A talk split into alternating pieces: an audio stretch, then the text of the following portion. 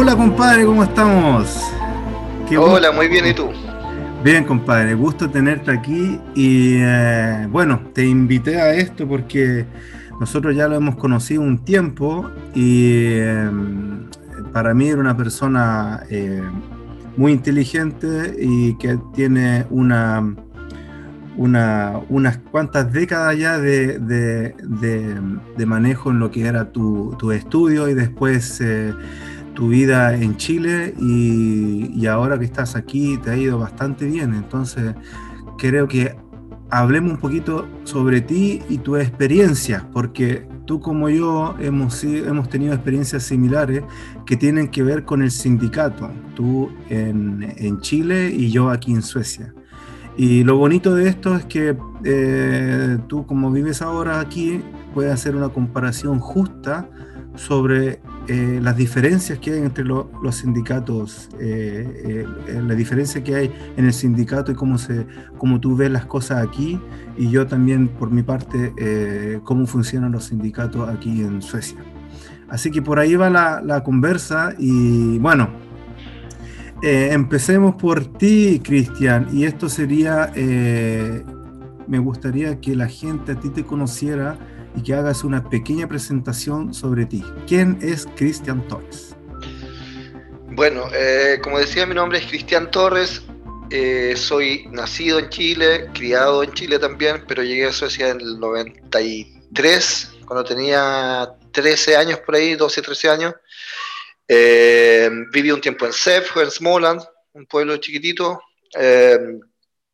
bueno, y viví ahí hasta que cursé la enseñanza media, se puede decir, el gymnasiet que se llama en Suecia, y después me cambié a Gislaved. Después de terminar el gymnasiet, me cambié a Gislaved y ahí estuve trabajando un poco, eh, aproximadamente cuatro años en, la industria, eh, en la región de Gislaved y toda la región de que es como, eh, hay mucha industria metalera, plástico, goma, etc. Entonces es como finalmente lo, lo que más hay trabajo.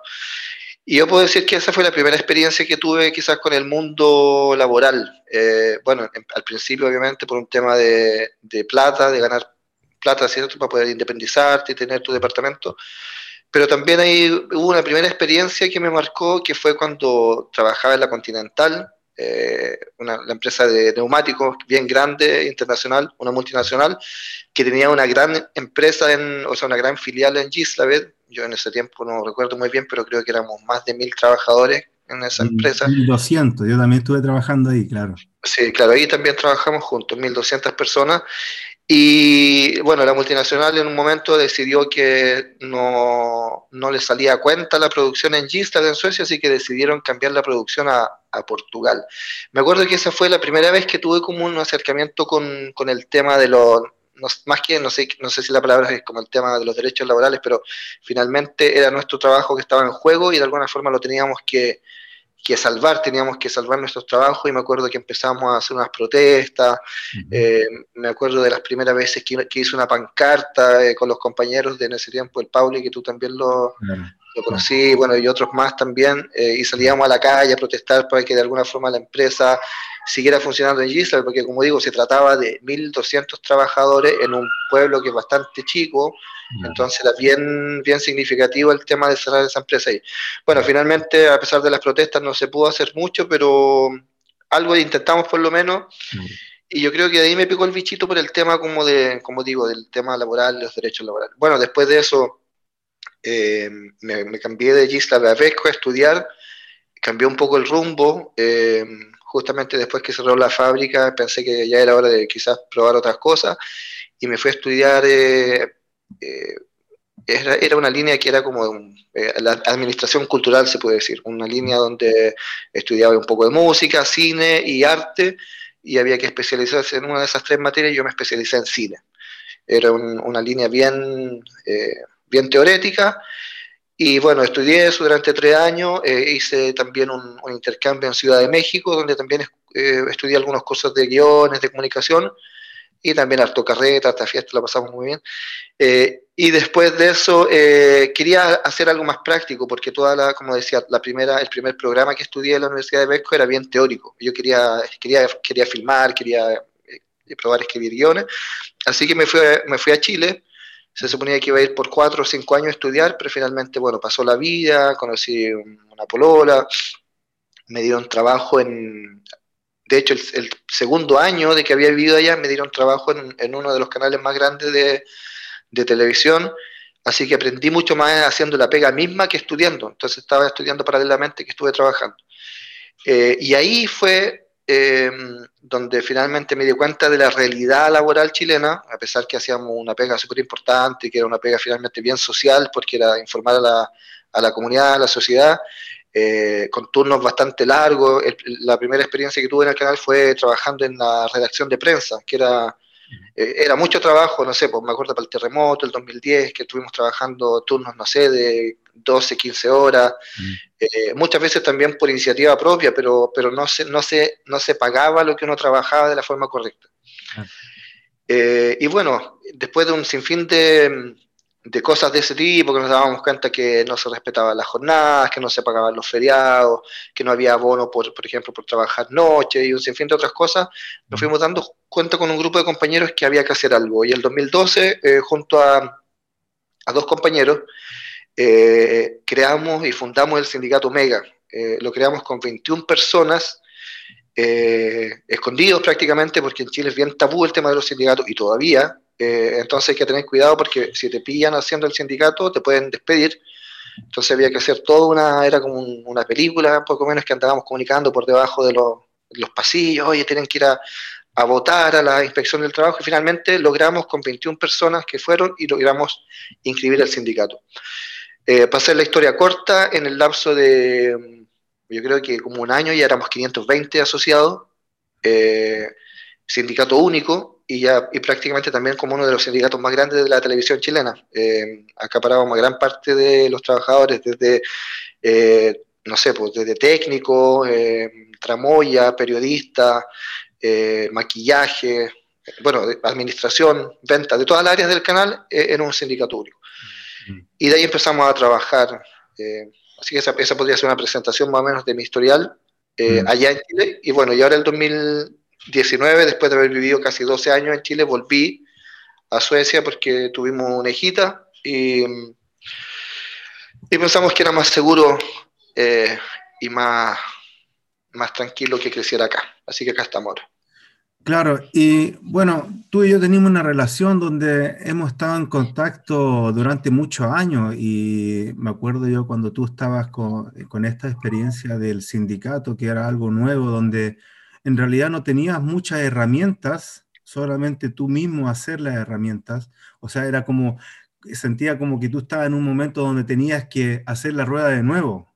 Eh, o sea, por explicarlo de alguna manera, porque cuando tú me llamabas, me, me, preguntabas sobre cosas que uno aquí en, el sindicato de Suecia, te la, básicas que te las enseñan desde un principio. Y para darle una buena base a, un sindicato, a un, club nuevo, qué sé yo, ¿no? Y esas cosas cuando tú la, yo las hablaba contigo sentíamos que, sea, que era como parte de tu lucha, ¿no? Y parte importante de la lucha en, eh, de, que estaban haciendo. Así que para mí fue, fue una experiencia bonita seguir tu, tu, lucha en, Chile, la lucha del, del canal. Y cuando, cuando veía las fotos y, las entrevistas que te hicieron, eh, eh, fue entretenido eh, ver de que usted, compadre, estaba en, en, la misma lucha, pero más pelúa, por decirlo así. Porque aquí las cosas se dan bastante fácil, o sea, no es, no es fácil ser sindical, pero bastante fácil al que tienes leyes, tienes, fuerza, eh, la, LO, que es la organización que junta a todos los sindicatos, tiene más de eh, un millón y medio de, miembros en total eh, en los diferentes sindicatos. O sea, es, una comparación inmensa con lo que, con lo que pasa en, en Chile. Entonces, yo que me gustaría saber eh, un poco más de, de, de, ti cuando eras presidente en tu sindicato, cuáles fueron las luchas que tuvieron y cuáles fueron eh, eh, las diferencias que tú ves que, que, se daban allá en Chile a comparación cuando tú estás ahora en lo laboral aquí en Suecia, más o menos por ahí. Sí, eh, al principio o sea, fue, fue, un aprendizaje porque la verdad es que eh, las tres personas que fundamos el sindicato no teníamos experiencia sindical desde antes, no teníamos una escuela eh, y fue como más por, o sea, una, de guata, fue así como hay que hacer algo, lo hacemos y vamos aprendiendo en el camino. y las cosas se fueron dando y más gente se fue sumando y me acuerdo que empezamos a ir a distintas escuelas sindicales que distintas organizaciones ya más grandes y más establecidas tenían, por ejemplo la Fundación Sol, que es una fundación que hace un trabajo tremendo en Chile con Marcos Kremerman a la cabeza, amigo mío. Eh, eh, un compadre que es muy, muy, muy, muy es, seco en lo, en lo, que hace y siempre desde un punto desde la economía eh, trata de cambiar también las leyes a favor de los trabajadores y un sinfín de cosas.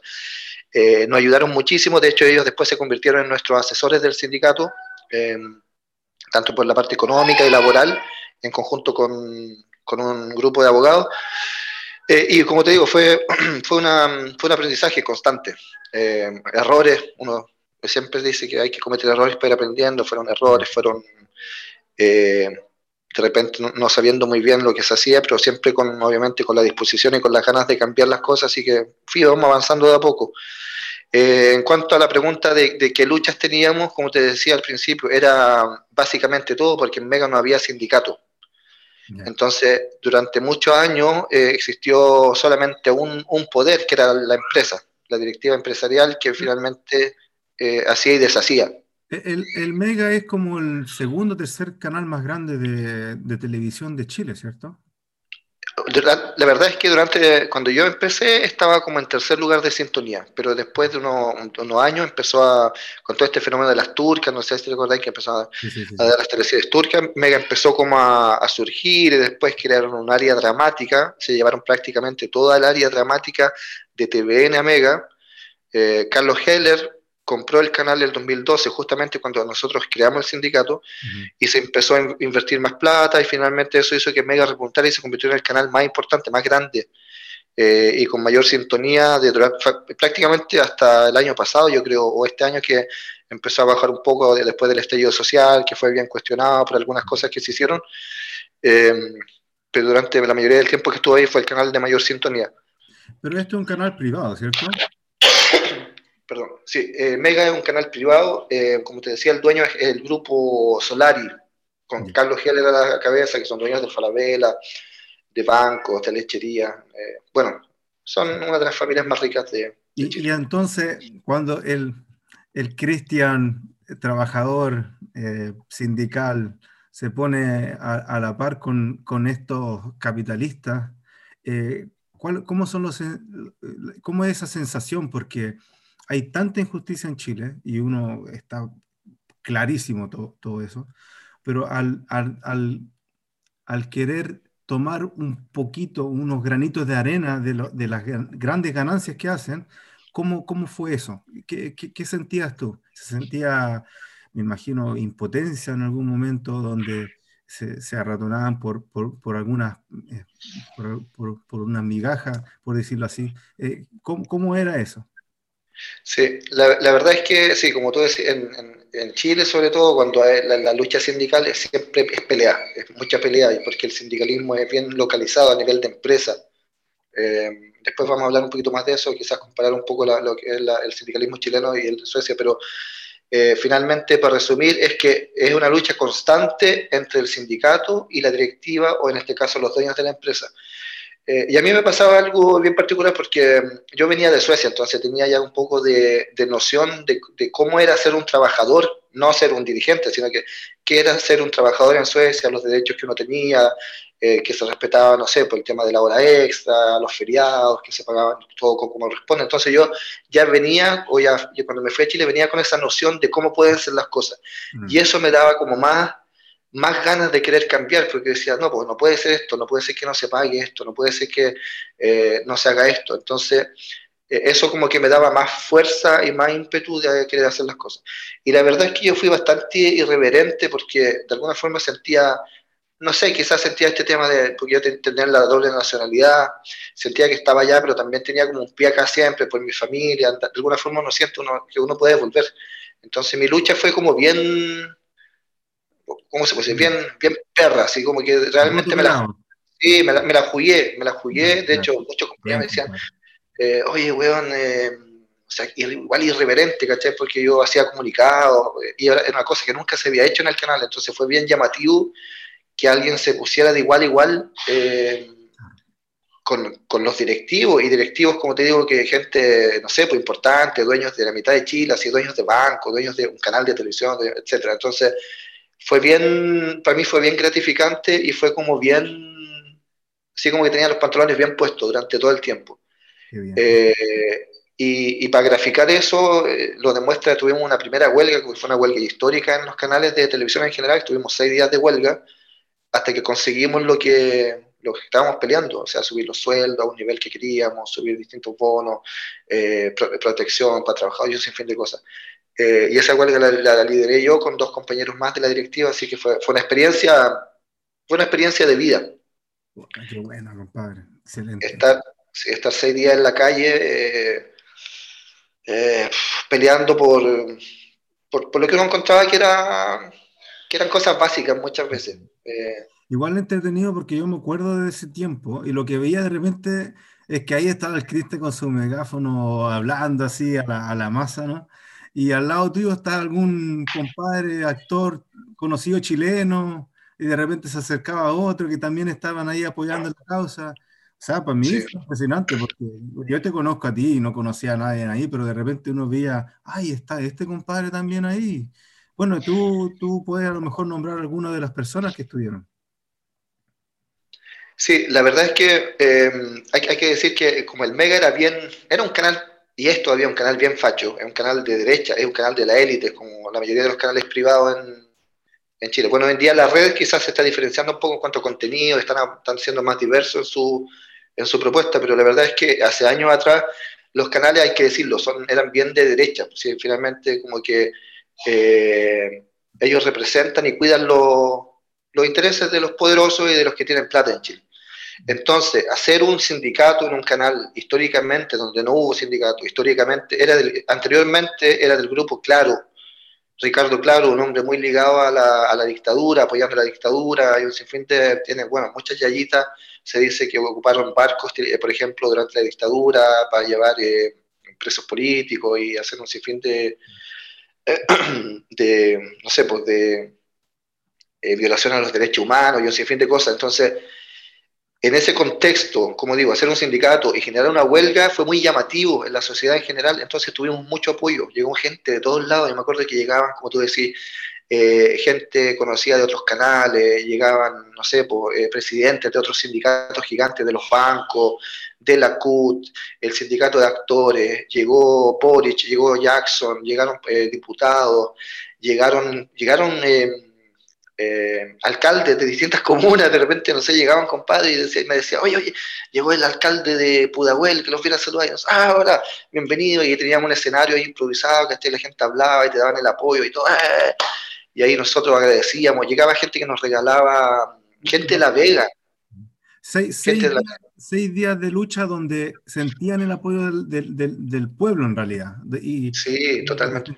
Y también en representación de gente que se supone que son conocidas, pero que estaban eh, por la causa. O sea, impresionante, súper buen, buen trabajo. Y lo de la Mega, ¿qué me estaba diciendo de eso, compadre? Disculpa. ¿De cuál? De la Mega. Eh, no, de, de la Vega me dijo. Ah, sí, pues, es que también llegaban, por ejemplo, gente de La Vega y nos llevaba, por ejemplo, me acuerdo, comida, ¿cachai? Como estábamos en la calle y estábamos ahí, no sé, estábamos en protesta, entonces estábamos todo el día en la calle, ahí en, plena calle, ¿cachai? Entonces de repente el cansancio, eh, se, hizo, se, algo, se hizo algo bien simbólico, que era la villa común, ¿cachai? Desde el tiempo de la, de la Unidad Popular, cuando se hacían la las ollas comunes también se hizo como algo bien simbólico y de hacer hay un fondo con los porotos, llegaban empanadas, hicimos alguna parrilla en algún momento y todos apoyando, alguien decía, oye, yo tengo una parrilla acá, eh, otro compadre decía, oye, vamos a poner música y armaban una carta, ponían los parlantes y teníamos, hacíamos bulla porque finalmente había que hacer ruido hacia adentro del canal para que se escuchara también en la transmisión que estábamos afuera nosotros tocando las bocinas pasaban las micros, los choferes de las micros nos tocaban la bocina apoyando, autos, ¿cachai? Rayábamos la... fue, fue, una experiencia así como bien, bien notoria y que tuvo mucha repercusión en general, también en los medios, eh, fue bien, bien llamativo. ¿Sabes, compadre? Eh, te tengo una pregunta para que la gente aquí tenga conocimiento de que tú eh, te manejaste en todo esto, pero, y, esa, tengo en realidad dos preguntas, pero vamos a empezar con la, con la primera aquí, que sería, el, el, Televisión Nacional se supone que es el canal que tiene Chile, o sea, en comparación con Suecia, aquí que está el SVT, ¿no? Y SVT es Sveriges Television, la televisión sueca, eh, que es eh, una televisión que todos nosotros que estamos en Suecia pagamos eh, a través de nuestros impuestos. o sea, que es del, y incluso no es una televisión del Estado, porque eso son, la televisión sueca es separada del Estado, cosa que puede criticar al Estado y, y ver las cosas, tienen que ver las cosas parejas. ¿Cómo funciona eso en Chile? No se te escucha, compadre. Sí, el, modelo chileno es bien particular porque existe como... ¿Se escucha ahora? ¿Ahí? Ahí sí. Ya, perfecto. Ya, ahí sí.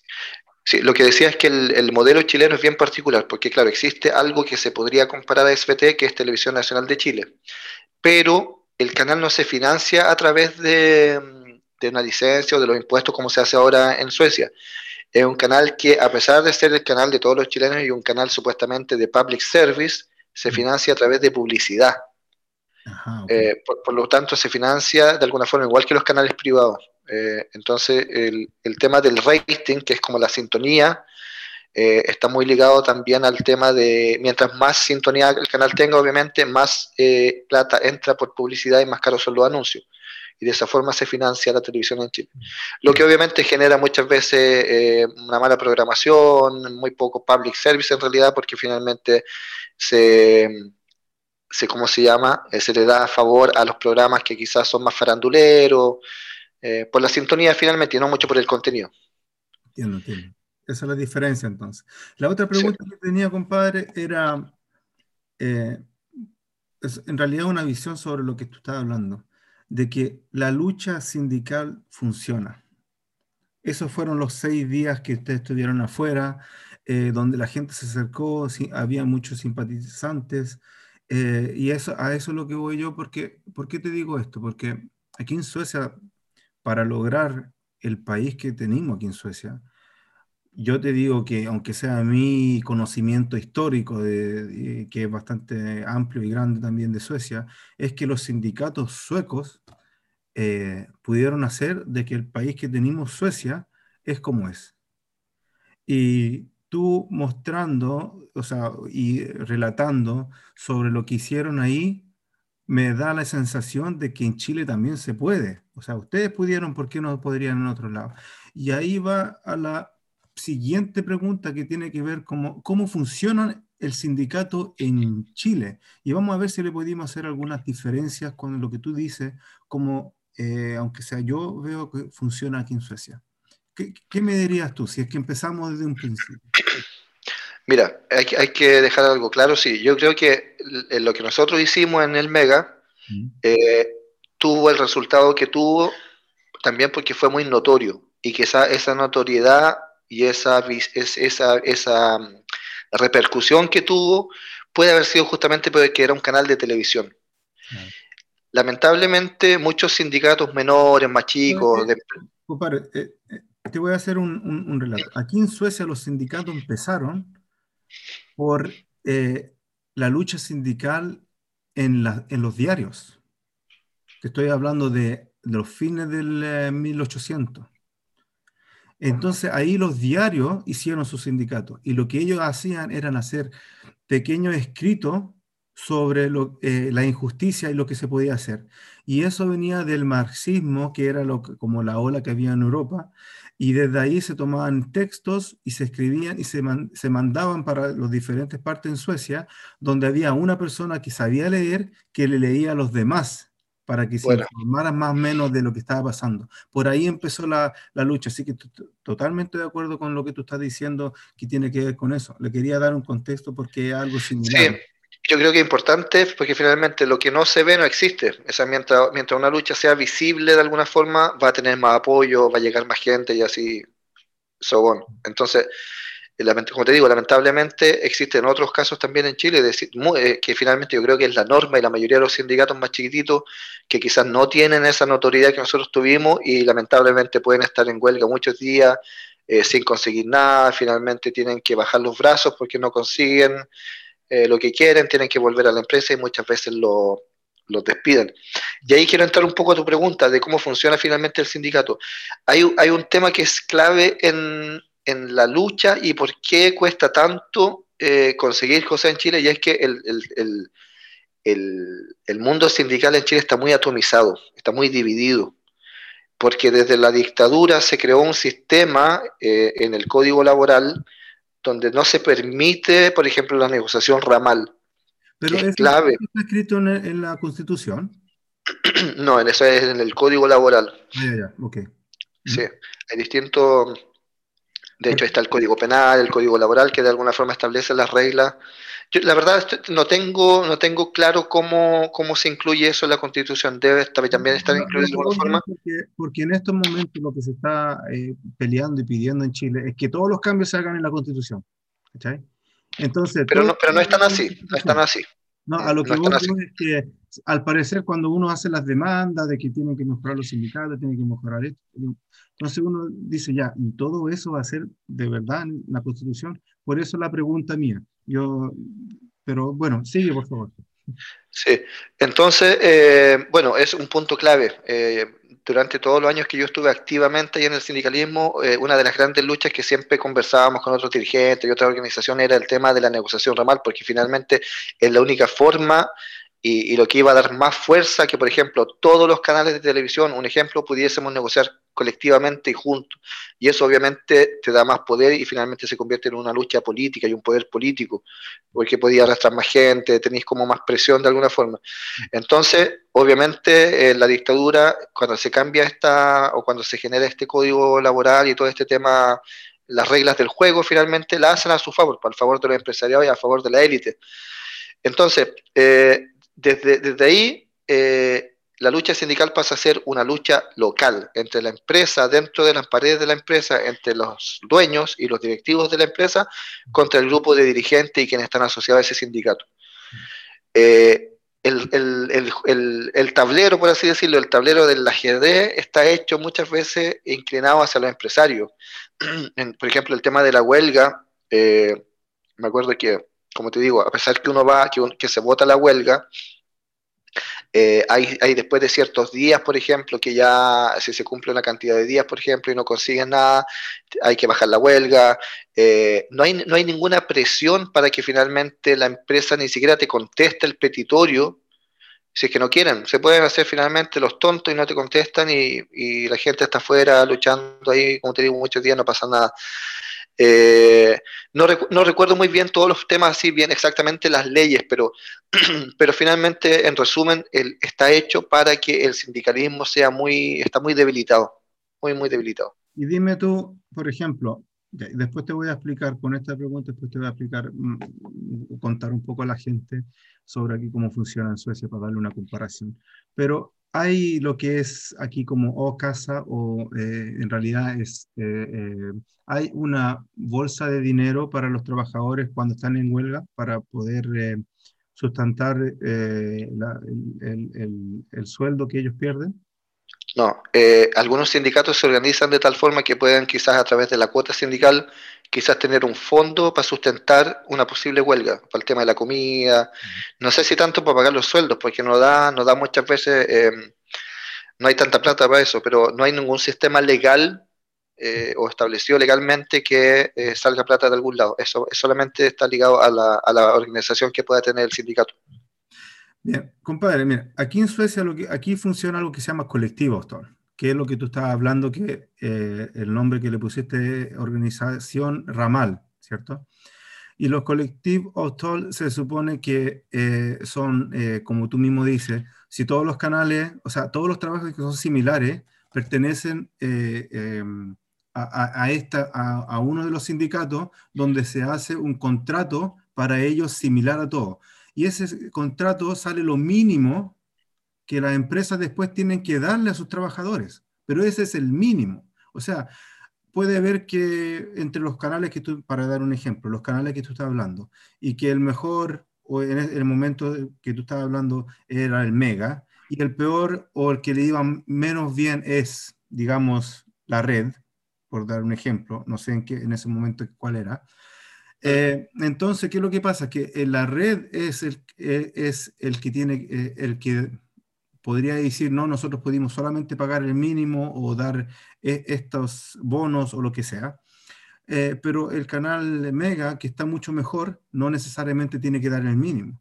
Entonces, eso es lo que es, hace los colectivos, de que se respeta y se hace un contrato para todos. Eso no existe en Chile. Aquí en Suecia es costumbre, es lo que hay, es para todos. Claro.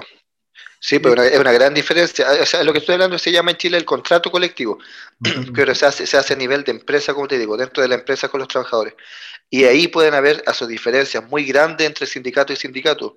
Yo recuerdo que antes que nosotros generáramos el sindicato en Mega, por ejemplo, Canal 13 y, Canal, y TVN, que tienen, tenían más historia de sindicato, que quizás los sindicatos ya llevaban, no sé, 15, 20 años de historia, obviamente habían a través de esta lucha, hormigas finalmente, pero de a poco habían, habían logrado durante 20 años conseguir cierto contrato colectivo y habían conseguido ciertos beneficios para los trabajadores que Mega no tenía.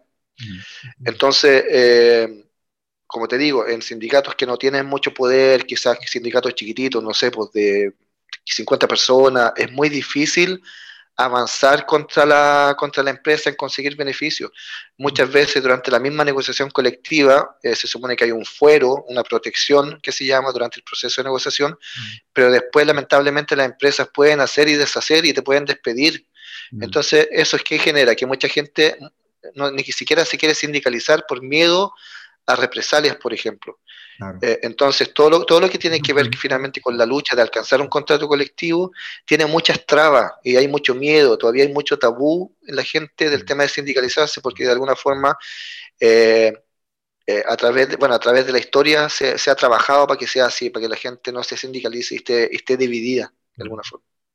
Y bueno, ahí, y eso es lo que pasa aquí en Suecia también, en, la misma empresa, se tratan de hacer los grupos más pequeños posible para que la gente también no tenga tanto contacto con sí, para poder quedar de acuerdo en, cosas que tengan que ver con el beneficio de todos los trabajadores. Eh, pero bueno, eh, una de las otras cosas que, que, me gustaría saber si hay ayuda entre los sindicatos, porque aquí en Suecia se ocupa esto de que si, por ejemplo, los empresarios, eh, la, la empresa, los sindicatos de las empresas, que aquí sería IF Metal, Industry, eh, Industry, eh, claro, Metal, Industry Fact Metal, eh, que son los sindicatos de la industria y de los metaleros, ellos, por ejemplo, si tienen algún problema, un conflicto en una industria, digamos así, y eso no se soluciona, ahí uno va y habla con sus compañeros sindicales de otros, otros sindicatos, como por ejemplo los eléctricos y le dicen, ¿sabe que tenemos un problema en esa industria? Y el problema de nosotros es que no le quieren dar lo que justamente están pidiendo los trabajadores. Ustedes los pueden ayudar y como los eléctricos tienen una capacidad de saber cuáles cables tienen que, que, manejar, pueden hacer de que eh, la industria no funcione. Y eso hace de que también se le pone presión con canales como esto. No es habitual, pero puede pasar. A eso es lo que voy yo. Pero eh, ya saber de que hay ese contacto, las empresas también tienen que de alguna manera manejarse donde, y, llevar aguas tranquilas y buscar la solución para poder llegar a los acuerdos. ¿Eso cómo funciona en Chile? En Chile es mucho más difícil, justamente porque no existe esta, esta noción de trabajo colectivo, ramal. Entonces, como decía, como cada sindicato trabaja por sí solo, eh, existe más bien un apoyo moral, más que un apoyo real, en, por ejemplo, en un, en un, movimiento de huelga, siempre está obviamente, la intención de, como yo te contaba, el tema de la huelga, que van otros sindicatos y te apoyan, pero finalmente no se puede hacer mucho más, como presión en ese sentido. Finalmente uno está como solo en la lucha. Mm. Yo me acuerdo, te voy, a, te voy a contar una anécdota que eh, fue, fue, bien heavy lo que pasó. En la, última negociación que yo estuve, no me acuerdo el año, tiene que haber sido como el 2000, pero 2012, no me acuerdo, 2016, por ahí, no recuerdo muy bien. Eh, nosotros finalmente el, poder que un sindicato tenga en Chile, que un poco también lo que alcanzó es, es, mientras más gente puedas tener, gente clave en puestos claves sindicalizados, porque en caso de una huelga, si esos trabajadores paran, por ejemplo, en transmisión, en todo lo que tiene que ver con la señal al aire, por ejemplo, eso afecta al canal y el canal no puede transmitir. Entonces, lo que nosotros tratábamos de hacer, obviamente, de tener el mayor espectro de trabajadores sindicalizados en toda la área, cosa que no tuviesen periodistas activos, que no tuviese el compadre de la dirección o el compadre que transmite, estuviese sindicalizado y ahí se para la empresa. Esa es la presión que uno ejerce en Chile o la mayor presión que se puede ejercer para que la empresa ceda a darte los beneficios que uno está pidiendo. En esa, en esa, en esa última negociación, el canal por debajo, a través de jefaturas de distintas áreas, empezó a hablar con trabajadores sindicalizados de alguna forma ofreciendo algo o amenazando de alguna forma con represalia y estos compadres empezaron a salir del sindicato, de áreas clave. Y nosotros nos empezamos a dar cuenta, justo antes del proceso de que empezó, antes de empezar el proceso de negociación, se empezaron a desafiliar gente del área de transmisión, de dirección, de áreas muy importantes que nosotros teníamos como, como, como fuerza clave para poder negociar, ¿sí? Bueno, nos dimos cuenta de esto. Yo al, al principio, después de un, un, día, dos días, voy a hablar con el director ejecutivo, muy enojado, y le planteo, le digo, oye compadre, acá está pasando esto, tengan cuidado porque esto nosotros lo vamos a denunciar a la inspección del trabajo y ustedes saben que esta cuestión es súper grave. Y el compadre se hizo el desentendido, como siempre, no, nosotros no estamos haciendo nada. Y le dije, bueno, yo te avisé.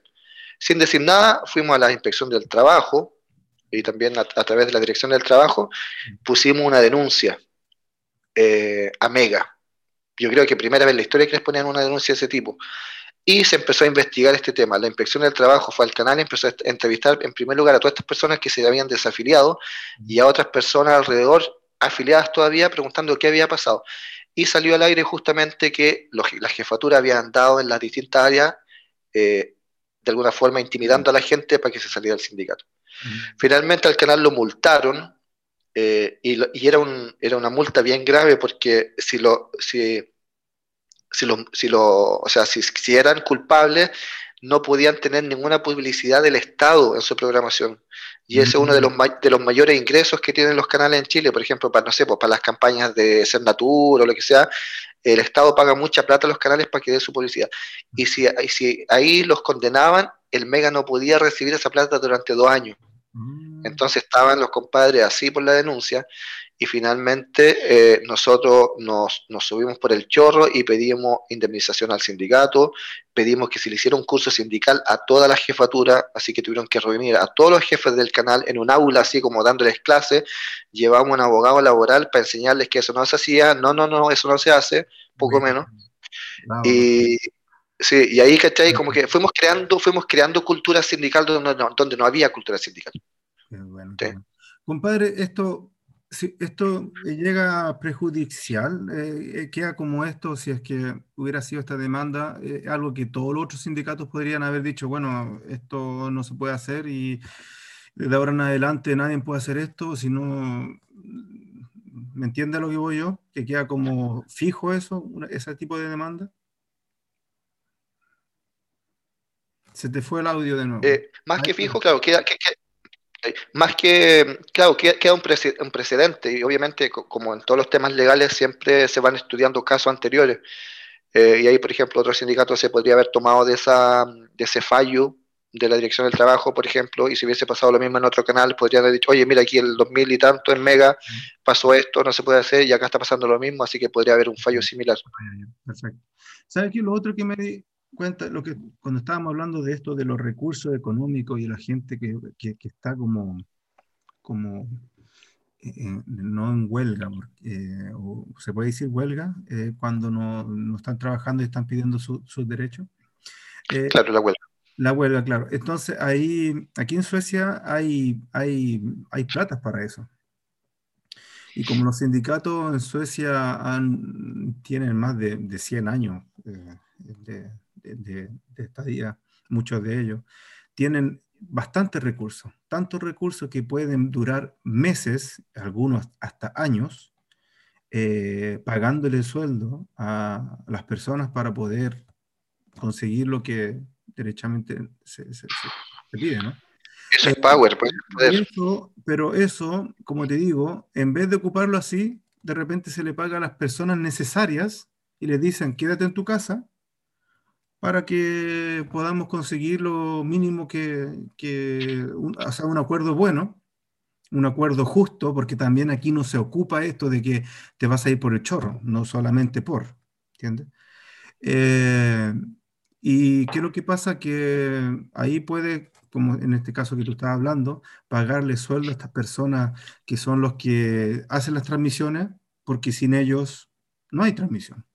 Pero espera, ¿y esa plata de dónde sale? ¿Es plata de, la misma cuota sindical o de dónde sale esa plata? sindical, pero también ha sido de que se compran cosas, se compran acciones, eh, fondos, se meten invierte. En diferentes, claro, las plata del sindicato se meten en diferentes fondos y cosas que después te dan, te dan dando ganancias y esas ganancias se juntan exactamente para esto. O sea, que parte del sueldo va para una de estas cajas, una parte va para lo que es el OCASA, que es el derecho al paro, si es que tú quedas sin trabajo. Otras platas van para la ayuda solidaria, otra plata va para, para los estudios eh, sindicales, otra plata va para apoyar algún partido político para poder conseguir em, leyes que tienen que ver con los trabajadores. O sea que hay una organización bastante amplia donde la economía es esencial. Y una de las cosas que es súper interesante, tengo que nombrarlo aquí porque estamos hablando de sindicatos de Chile y Suecia, es de que en la lucha de Suecia, en, los principios de 1900, 1920, cuando, cuando se necesitaba eh, recursos y Suecia tenía un problema de migración, donde muchos se fueron a Estados Unidos porque había mucha pobreza aquí, pero los sindicatos eran injustamente eh, eh, eh, tratados por, por, por, las empresas, se necesitaba dinero.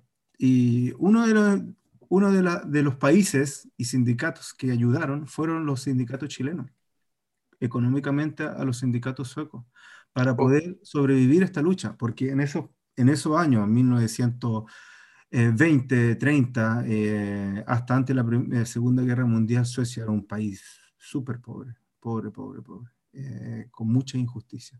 Pero ya después con la lucha sindical, donde el mismo sindicato veía que había que hacer el cambio y, hicieron el, el, partido político de la socialdemocracia, donde se, apoyaba, se empezaba a apoyar la, la, la causa de los sindicatos y también lo que estaba hablando de la, de la LO, que es la, la organización que, que, representa a todos los sindicatos, esto empezaron a hacer eh, leyes que tengan que ver con, lo, con, con, la justicia a los trabajadores.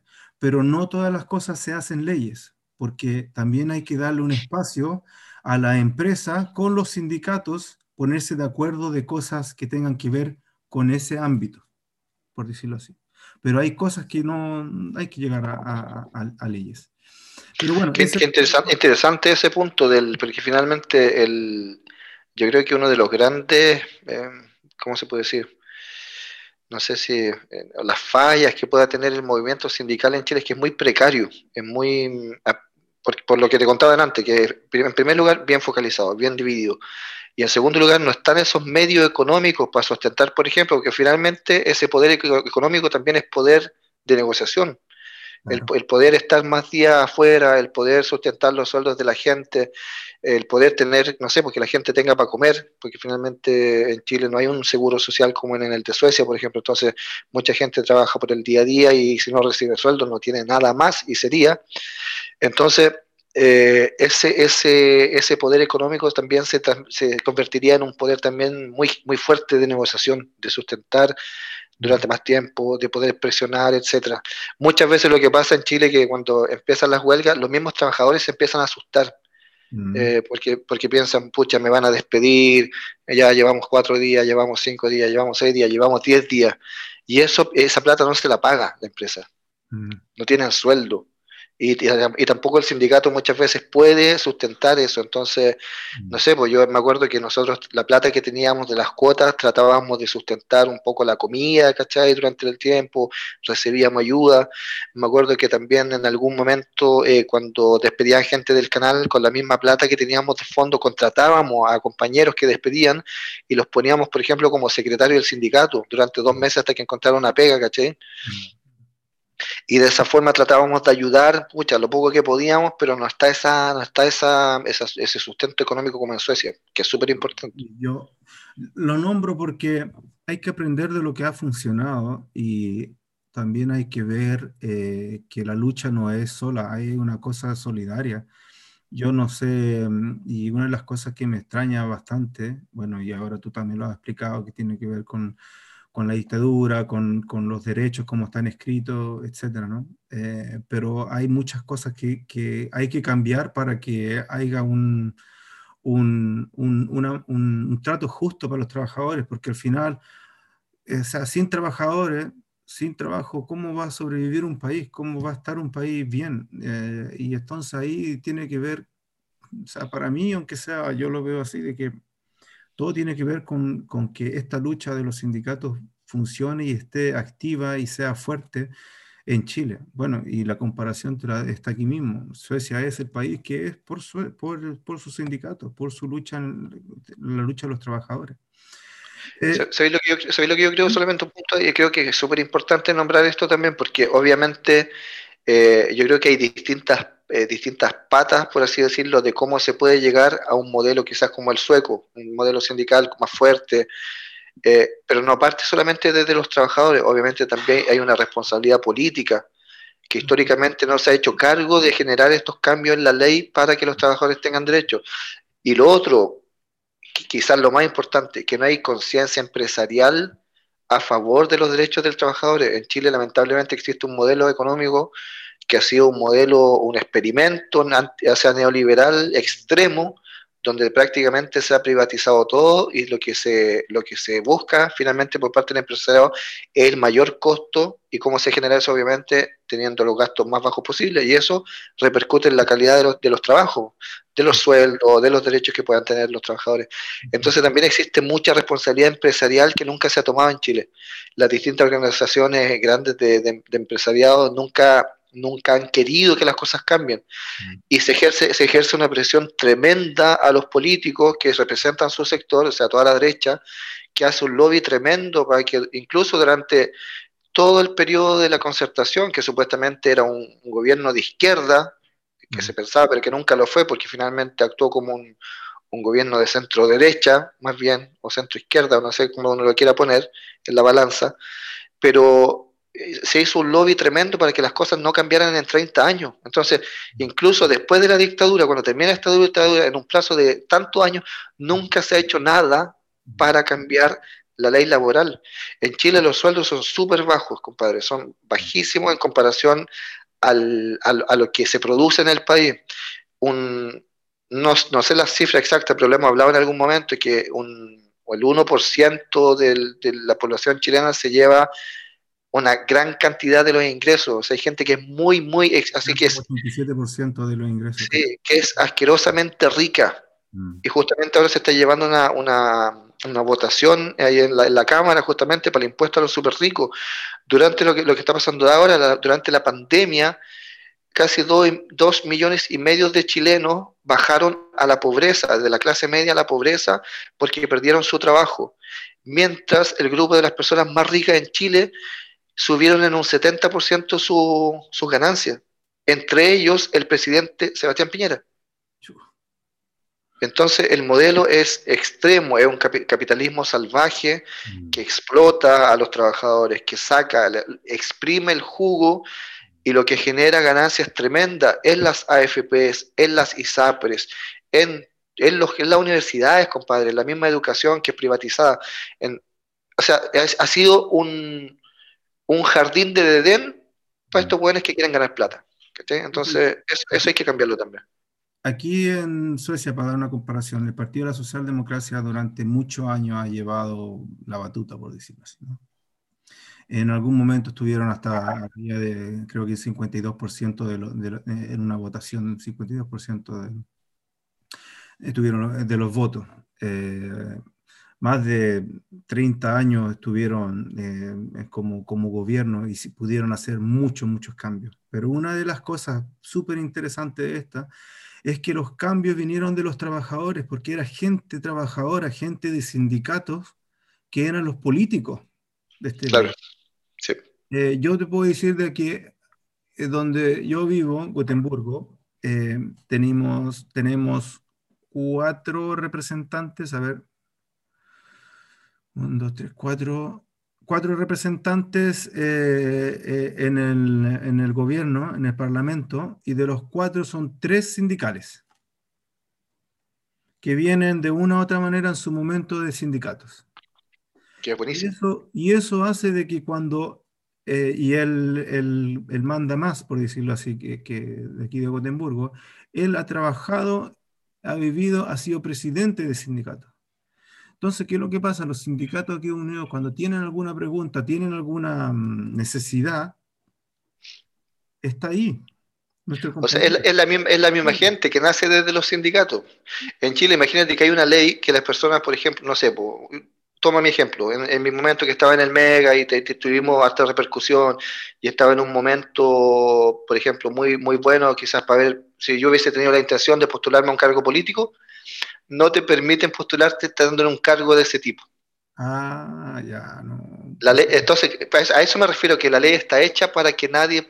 Entonces la representatividad de los trabajadores es muy baja. Entonces, aquí, aquí ¿qué uno espera? político, y, y, por qué está la crisis eh, de, eh, ¿cómo se llama? La crisis de, de las instituciones hoy en día en Chile justamente se basa en eso, de que quienes representan a la población, desde políticos, bueno, y las otras instituciones que están súper desprestigiadas, carabineros, Fuerzas Armadas, la Iglesia, sienten que, que, no hay representatividad porque no nace, no nace de la, del pueblo, no nace de la gente. Los cargos de representación son elegidos por sistema, en su tiempo, el sistema binominal, que era un sistema disculpa la expresión, pero de mierda que finalmente era, era súper poco representativo, se cambió en algún momento hace unos años atrás y se ha hecho un poco más democrático, pero aún así es muy elitista quienes llegan al, al, al, al poder legislativo. O sea, es muy, es muy poco representativo y lo que se está pidiendo ahora, después del estallido social, uno de los grandes puntos es que finalmente el poder salga de la gente. Y por eso se está haciendo, se quiere esta, por ejemplo, para cambiar la constitución, la constitución que sea a, través de, la misma gente que vota a su, a sus representantes y un sinfín de cosas, porque la gente eh, no tiene eso en Chile, no tiene ese poder de llegar a, ese tipo de puesto y finalmente ser representada por uno de ellos mismos, ¿caché? Mm. Y ojalá que esto también... Em, bueno, mi expectativa de lo que está pasando en Chile, de que, se, que la fuerza sindical por, por, por fin sea parte de lo que, que serían los futuros políticos en Chile, porque creo que es necesario. Es eh, súper importante. Súper importante, exacto, porque, o sea, un trabajador en alguna rama va a saber exactamente cuáles son sus problemas. No puede salir otra persona que sea estudioso en la universidad, no sé cuántos años, y vaya a decir, estos son los problemas que ustedes tienen en la empresa. Y cuando nunca ha puesto un dedo ahí, no sé, o sea, para dar una explicación. ¿Sabe qué? Eh, muy interesante eh, lo que hemos hablado, pero me gustaría seguir un poco porque me gustaría hablar de cómo están los sindicatos ahora, aunque sea tu visión en este momento, eh, y qué es lo que ha pasado, eh, cómo estaban eh, antes del estallido social y qué piensas tú que cómo están ahora después del estallido social. esa sería más o menos la pregunta.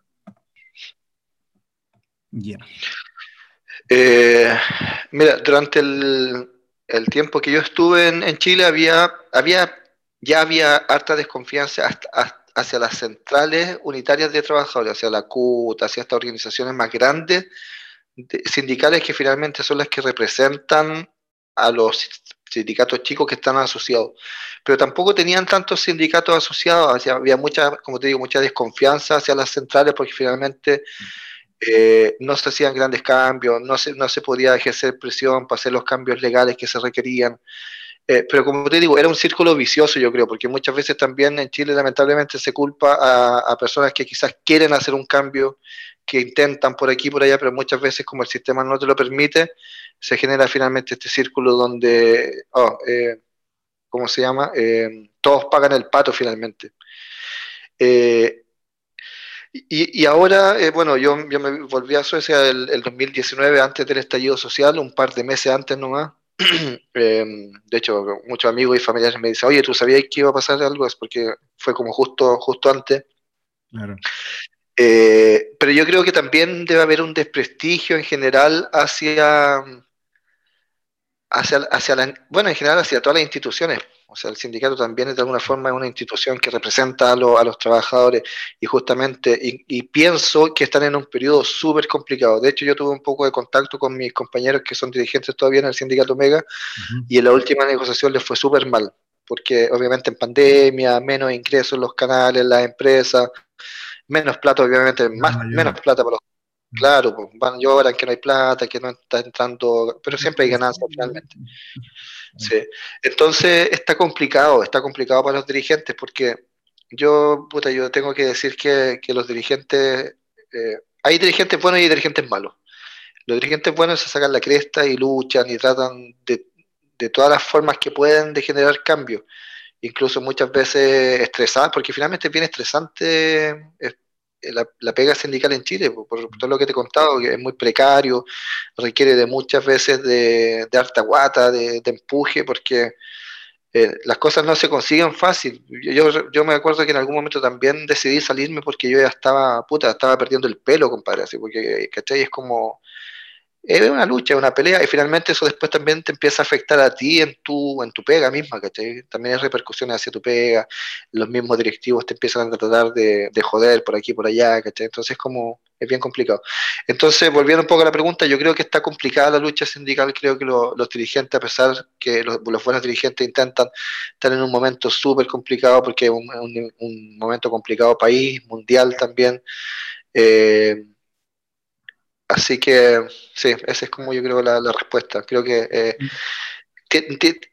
finalmente si van a haber cambios tienen que ir más allá desde la más allá desde lo que puedan hacer los sindicatos. Como decía, tiene que también ser por parte una de una presión política que, que finalmente en todas estas las elecciones que vienen ahora el 2022 eh, si sale, por ejemplo, la oposición y gobierna la, izquierda nuevamente, tiene que haber un empuje desde la, desde la política para tratar de hacer los cambios, porque si no va a ser imposible. Eh, con lo atomizado y lo dividido que está el movimiento sindical es muy difícil generar cambio, es difícil generar la presión, eh, sobre todo en un momento crítico como el de ahora, donde la gente no tiene trabajo, mucha gente está cesante, igual que acá, igual que en todos lados del mundo. Entonces, eh, generar un movimiento sindical fuerte en una crisis de este tipo es, muy difícil porque finalmente lo que se va a priorizar es, la pega, es la plata, es la comida en la mesa. Y mucha gente quizás no va a tener las ganas o, el empuje de, luchar más que por la sobrevivencia del día a día. Mm. Bueno, yo creo que ahora en este momento mm, hay que, hay que estudiar hay que sobrevivir, estudiar, ver a futuro qué se puede hacer y esperar el momento. Pero al, eh, Chile, bueno, aparte del estallido social, que, que, paró mucho y, las luchas, que sé, pero también esto de la pandemia, ahora también hace las cosas difíciles. Eh, pero bueno, hay estos, hay estos métodos de juntarse. Yo creo que hay mucha gente que puede, que tienen ideas, que pueden eh, luchar, hacer un plan de trabajo eh, buscarle la forma porque mm, ejemplo hay de sobra. Y, sabes que yo cuando, bueno, yo llegué a Suecia en el 88, y igual era bien pequeño, pero ya haber crecido aquí y ver a Chile como, como país, eh, como mi país, eh, y después pasar a ya estar más de la mitad de la vida aquí en Suecia y ver las diferencias y la injusticia que, sufren eh, eh, los familiares de uno, de uno mismo y después la gente chilena y después ya cuando uno se pone más adulto y empieza a ver eh, esto como, como persona adulta, todo el sufrimiento que hay, los sueldos bajos, las cosas caras. el pisoteo del, del jefe a los trabajadores, eh, y, ver de que nosotros estamos viviendo en paraísos prácticamente, o sea, eh, ah, dando esas comparaciones y decirte que cómo no puede eh, existir eso en otro país. O sea, y yo digo, ahora que pasó este estallido, pasó esta pandemia y, la gente está buscando un mejor porvenir, yo creo que ahora es el momento de, de hacer la lucha eh, para, para, para, un mejor Chile. Bueno, entiendo lo que tú estás diciendo de, lo, de la economía y eso va, va, primero, pero esto no va a ser para siempre y ahí es donde, donde hay que estar listo porque eh, hay que hacer algo. Y ahí va la pregunta mía, ¿no? ¿Qué hay que hacer para que funcionen los sindicatos en Chile? ¿Qué es lo que, lo que tú crees y piensas o en tu momento cuando estuviste ahí eh, en la lucha? Eh, ¿Qué es lo que es lo que veía que faltaba? Yo creo que lo, lo, el mayor problema, como te decía, es la articulación. Es, es, que falta eh, esa unión que finalmente da más poder. Mientras, mientras siga imperando el mismo modelo, que cada uno por su cuenta, o sea, se consiguen cosas muy chiquititas, pues a nivel, nunca es una lucha política, o sea, nunca no cambian mucho las cosas. Eh, cambia quizá un poquito el sueldo, que suba un poquito por acá, sube un bono por allá, ¿cachai? Es como esa la lucha que generan los sindicatos hoy en día.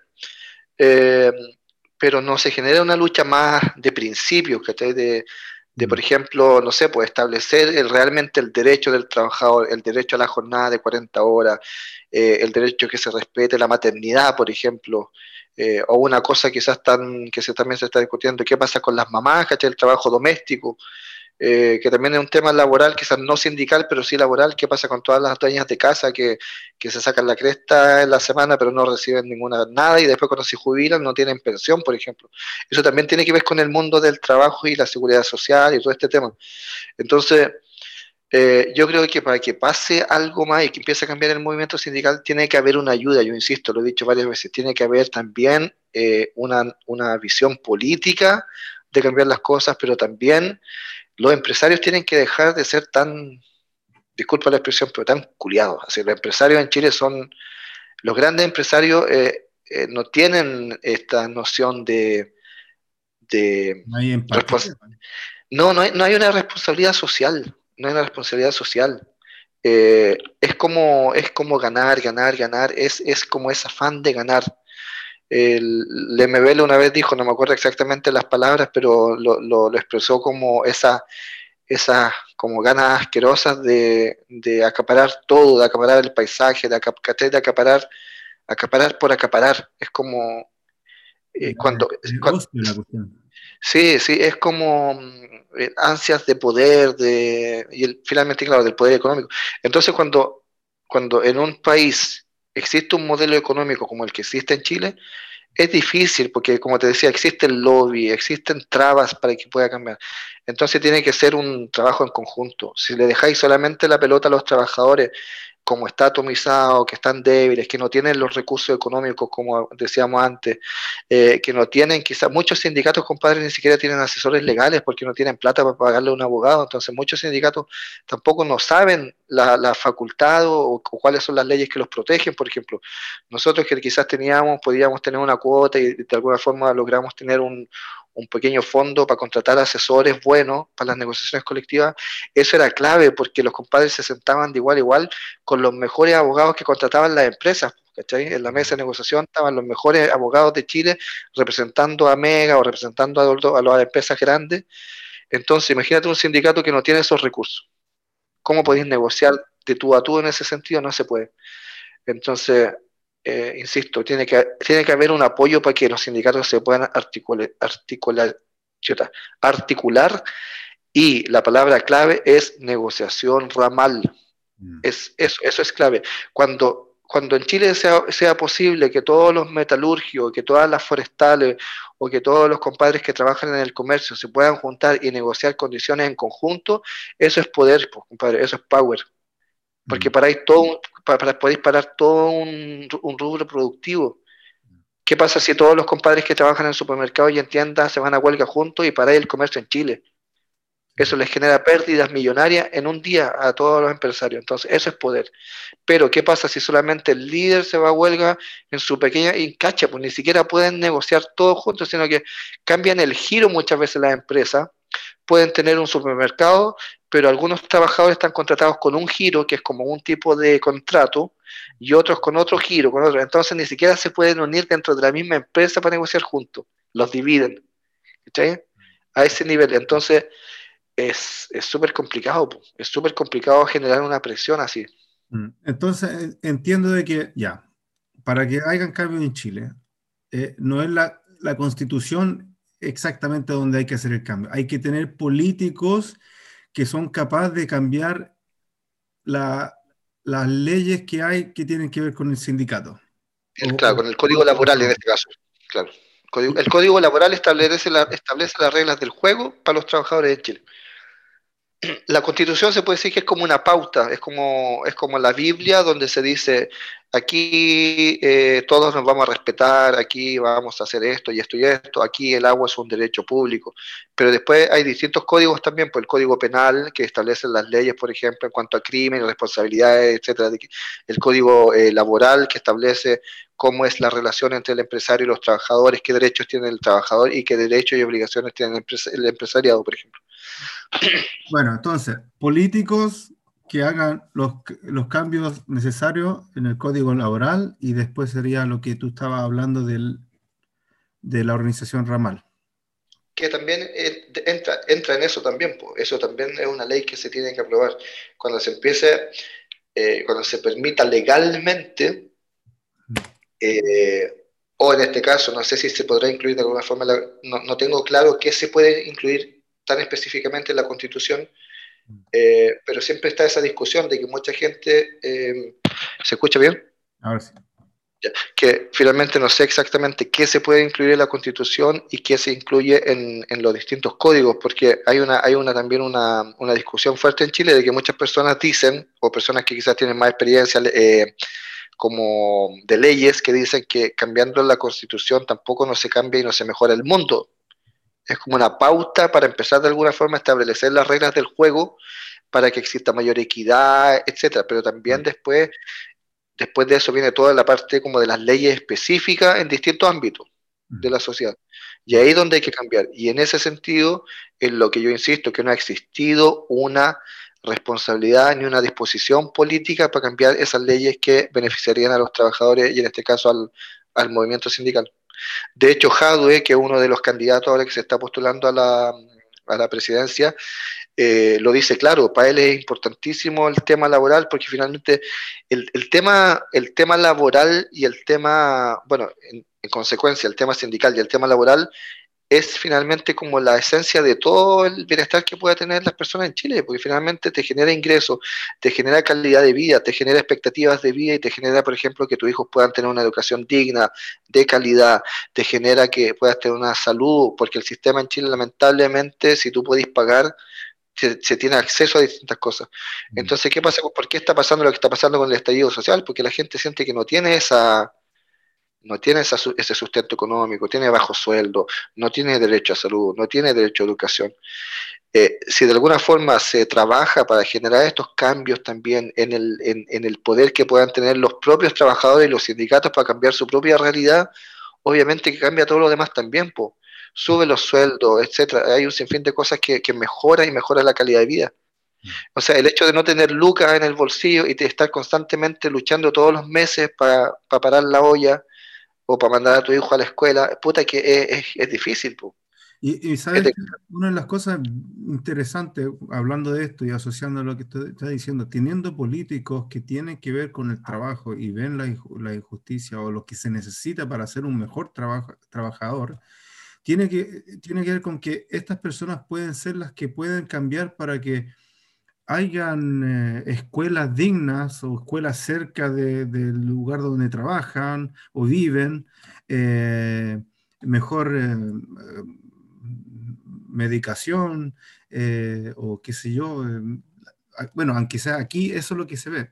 Las personas que están puestas en, en el Parlamento son personas que ven cuáles son las posibilidades que hay, o sea, se necesitan para que los trabajadores estén bien, ¿entiendes? Y eso no tiene que ver solamente con el trabajo, tiene que ver como las cosas esenciales que tú necesitas, ¿no? Si tú tienes una familia, necesitas que tus hijos tengan una buena escuela. Si, si, si, tú estás enfermo o tienes un accidente en tu trabajo, eh, necesitas tener una buena, eh, eh, o un tratamiento, tratamiento médico. Y, y, esas cosas también se, se ganan teniendo... Eh, estas personas en, sus lugares eh, necesarios.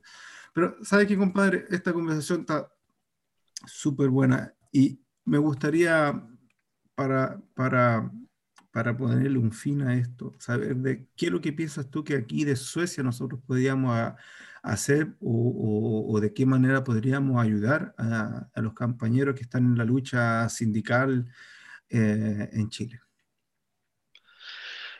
Yo creo que la, bueno, eh, o sea, el tema solidario siempre es importante, desde quizá un tema, quizás no tanto económico, pero por ejemplo de, educar, de, apoyar con, con conocimiento, con, porque como te digo, para mí fue clave eso de tener otra realidad y saber a qué lo que uno realmente puede llegar a tener, ¿cachai? Es como, eh, como que si uno no sabe de esas cosas, muchas veces uno piensa que esa es la realidad y que esa es difícil visualizar algo más porque no se conoce. Entonces, eh, el tema, lo que está pasando ahora con todo este tema digital, por ejemplo, de que podamos tener contacto así y también quizás con gente de Chile, contar un poco la experiencia, yo creo que es súper importante, eh, porque finalmente la educación igual también es poder, pues, también cambia las cosas. Y claro, quizás también, no sé, el tema de la ayuda económica quizás no tanto para sustentar eh, huelgas ni poco menos, porque es muy difícil, pero quizás, eh, insisto, para poder tener quizás alguna organización de ayuda al fomento sindical, eh, de poder quizás tener ayuda y que sindicatos chicos que no tienen recursos puedan contratar asesores legales, por ejemplo, al momento de negociar, o asesores económicos, como te digo, muchas veces, o generar de alguna forma algún, alguna organización con alguna algún movimiento, organización chilena para generar escuelas sindicales, por ejemplo. Mm. Yo creo que ahí, por ahí va la, mano de cómo poder ayudar, eh, quizás más, más ahora en el sistema que impera, porque si las cosas cambian y, alguien se la juega, algún, algún candidato presidencial o los políticos que estén de aquí en adelante cambian las cosas y las reglas del juego, puede que sea más fácil y, ya existe quizá un poder más, más real desde los trabajadores. Hasta que eso no pase, tenemos que hacer lo mejor que podamos en las reglas del juego que hay ahora, que en esta, esta atomización y esta división que hay.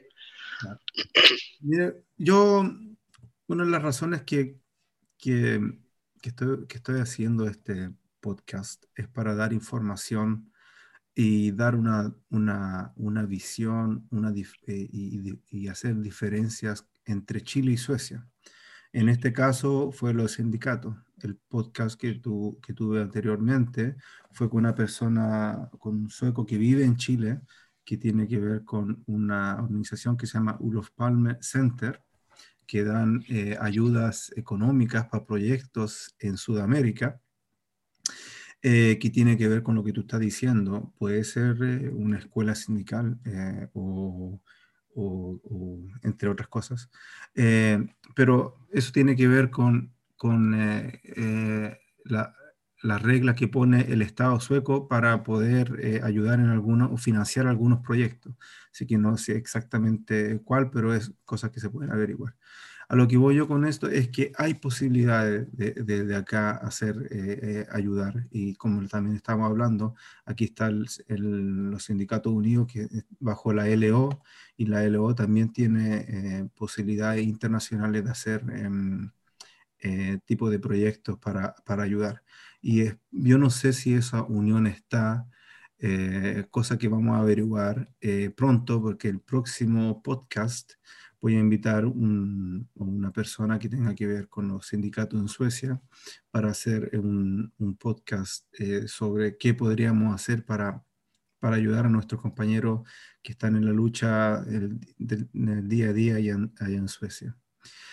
Bueno, eh, compañero, eh, Cristian, amigo, Estoy súper contento de haber hecho este podcast contigo. Estoy agradecido de que tú quisiste tomarte el tiempo para estar con nosotros y eh, eh, fue súper eh, interesante y, informativo lo que tú has relatado hasta ahora.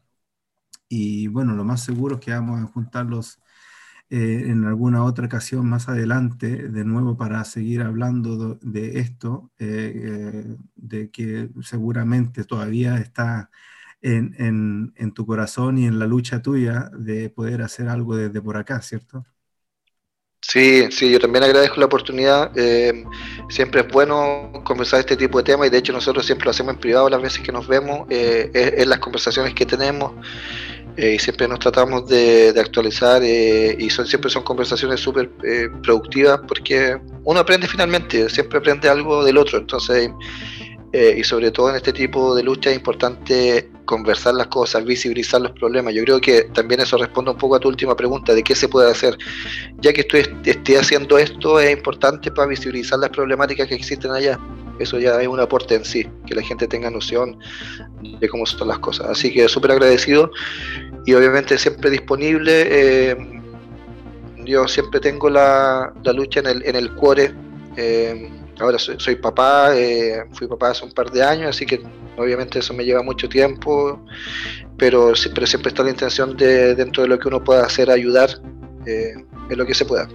Lo que se pueda, nosotros estamos aquí en Suecia en este momento, pero también con ojos en lo que está pasando en Chile, en la injusticia y, lo, y también llama la, la atención eso y uno, si uno puede hacer algo, obviamente que lo va a hacer. Bueno, compañero Cristian, amigo, eh, creo que quedamos hasta aquí. Eh, muchas gracias otra vez y eh, hasta la próxima. Gracias a ti, compadre. Gracias, que estén bien. Nos vemos. Chao, chao.